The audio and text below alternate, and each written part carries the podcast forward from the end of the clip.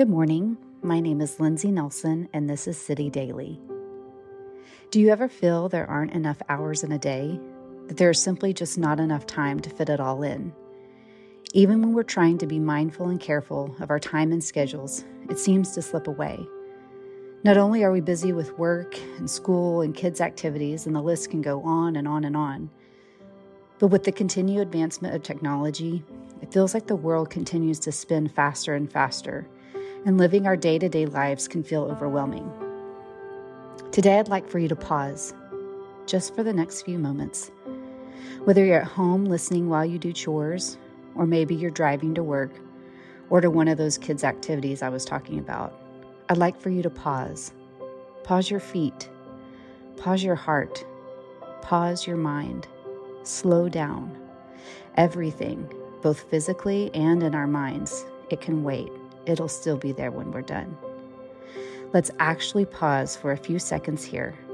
Take a few slow, deep breaths, and let's quiet our minds.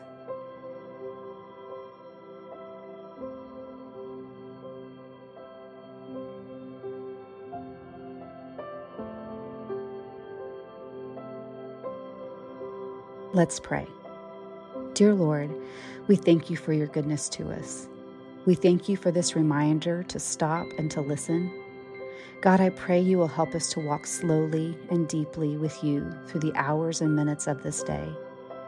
Help us not to miss you because of hurry or busyness, but let us sense the fullness of your presence in each moment.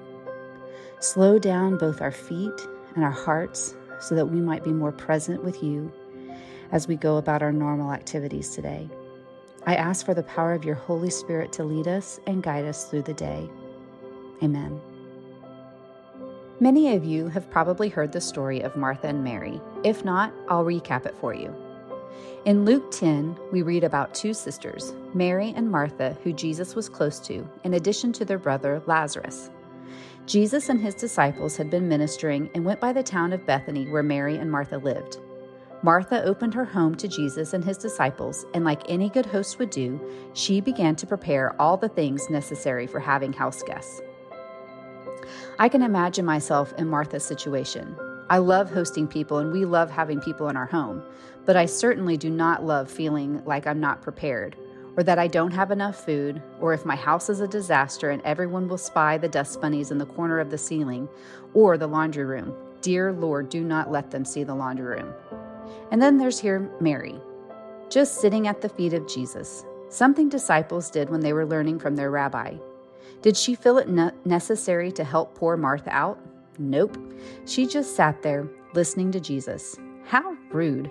Or at least maybe Mar- Martha thought so. I might have too. Then Martha called Mary out to Jesus. She said, Lord, don't you care that my sister has left me to do the work all by myself? Tell her to help me. But Jesus didn't do that. He said, Martha, Martha, you are worried and upset about many things, but few things are needed, or only indeed only one. Mary has chosen what is better, and it will not be taken from her. Seriously, Jesus, do you want to eat today? Just kidding. But I could have imagined that Martha might have felt that way. I know I would have. I don't think the things she was doing were bad or even unnecessary. I mean, I can't imagine much more of an important job than caring for the Messiah of the world as he's traveling and ministering. It wasn't that there weren't legitimate things that had to be done, it was the question of what was most important in that moment. It was for Martha not only pausing her feet, but quieting her mind. It wasn't that all those things didn't have to get done. It was that everyone around Martha didn't have to match her frantic energy just to accomplish the task. In that moment, what was most important for Martha and the others was quieting her feet so that she might quiet her heart and her mind. As I sat down to prepare this podcast, I got a frantic text from one of my kids at school saying they had forgotten their shoes. How, you might ask, does one forget their shoes at school? That's a great question. But to be fair, this particular kid carries about three bags and a couple changes of clothes every day to sports and activities, so it's not as ridiculous as it might seem. Anyway, when I arrived, said child was flustered because they had exited the back of the school building to retrieve the shoes, and they were locked out of the building. Stress was rising in us both. Time was slipping away faster and faster. He only had moments before missing roll call, and no one was answering the pounding of the door. Finally, he was saved, and someone opened the door. We both were relieved, but as I drove away, I was quickly reminded of what I had just sat down to work on time, slowing down. Sometimes it's not just about slowing our calendar and our schedules, although that's very real and we have to be good stewards of our time. Sometimes there are things that are going to come up in our lives that we can't avoid, things that will make us feel hurried or stressed. Sometimes it's about slowing our schedules and our feet, and other times, like for me today, it's about slowing our minds. I don't know about you, but in situations like these, I often get flustered it's easy to get very overwhelmed once I'm flustered, and everything seems overwhelming. I felt it in myself in this situation, but I know my kid did too. As I drove away, I asked the Lord to slow my heart and my mind back down, and I prayed the same thing for my child. I knew things had not already gone very well this morning, and the stresses of the day kept piling on.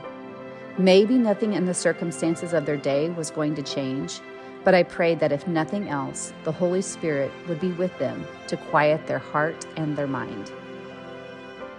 And that's what I'm praying for you today as well. In the busyness of our lives, what are the things that we need to steward better? What are the things that are unnecessary and need to be eliminated? In the midst of the things we cannot control, how can we be intentional to pause, to listen to the leading of the Holy Spirit, to quiet our minds and our souls, even if our circumstances can't change, how can we change how we respond to them? When we get flustered or overwhelmed, what's our first thought? Is it like Martha? Why is no one helping me? Why am I the only one who cares?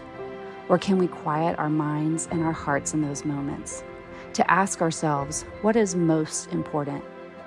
The Holy Spirit is our great counselor and is always waiting to help us in these moments that often seem too busy to stop. He's ready and waiting for you. He's ready to lead and guide you in every area of your life. Are you ready to pause long enough to hear His voice and take comfort in the peace He brings? I challenge you today. When life feels overwhelming, instead of running faster and faster, try stopping, pausing, and asking the Holy Spirit to quiet your mind and lead you and give you the peace that you need.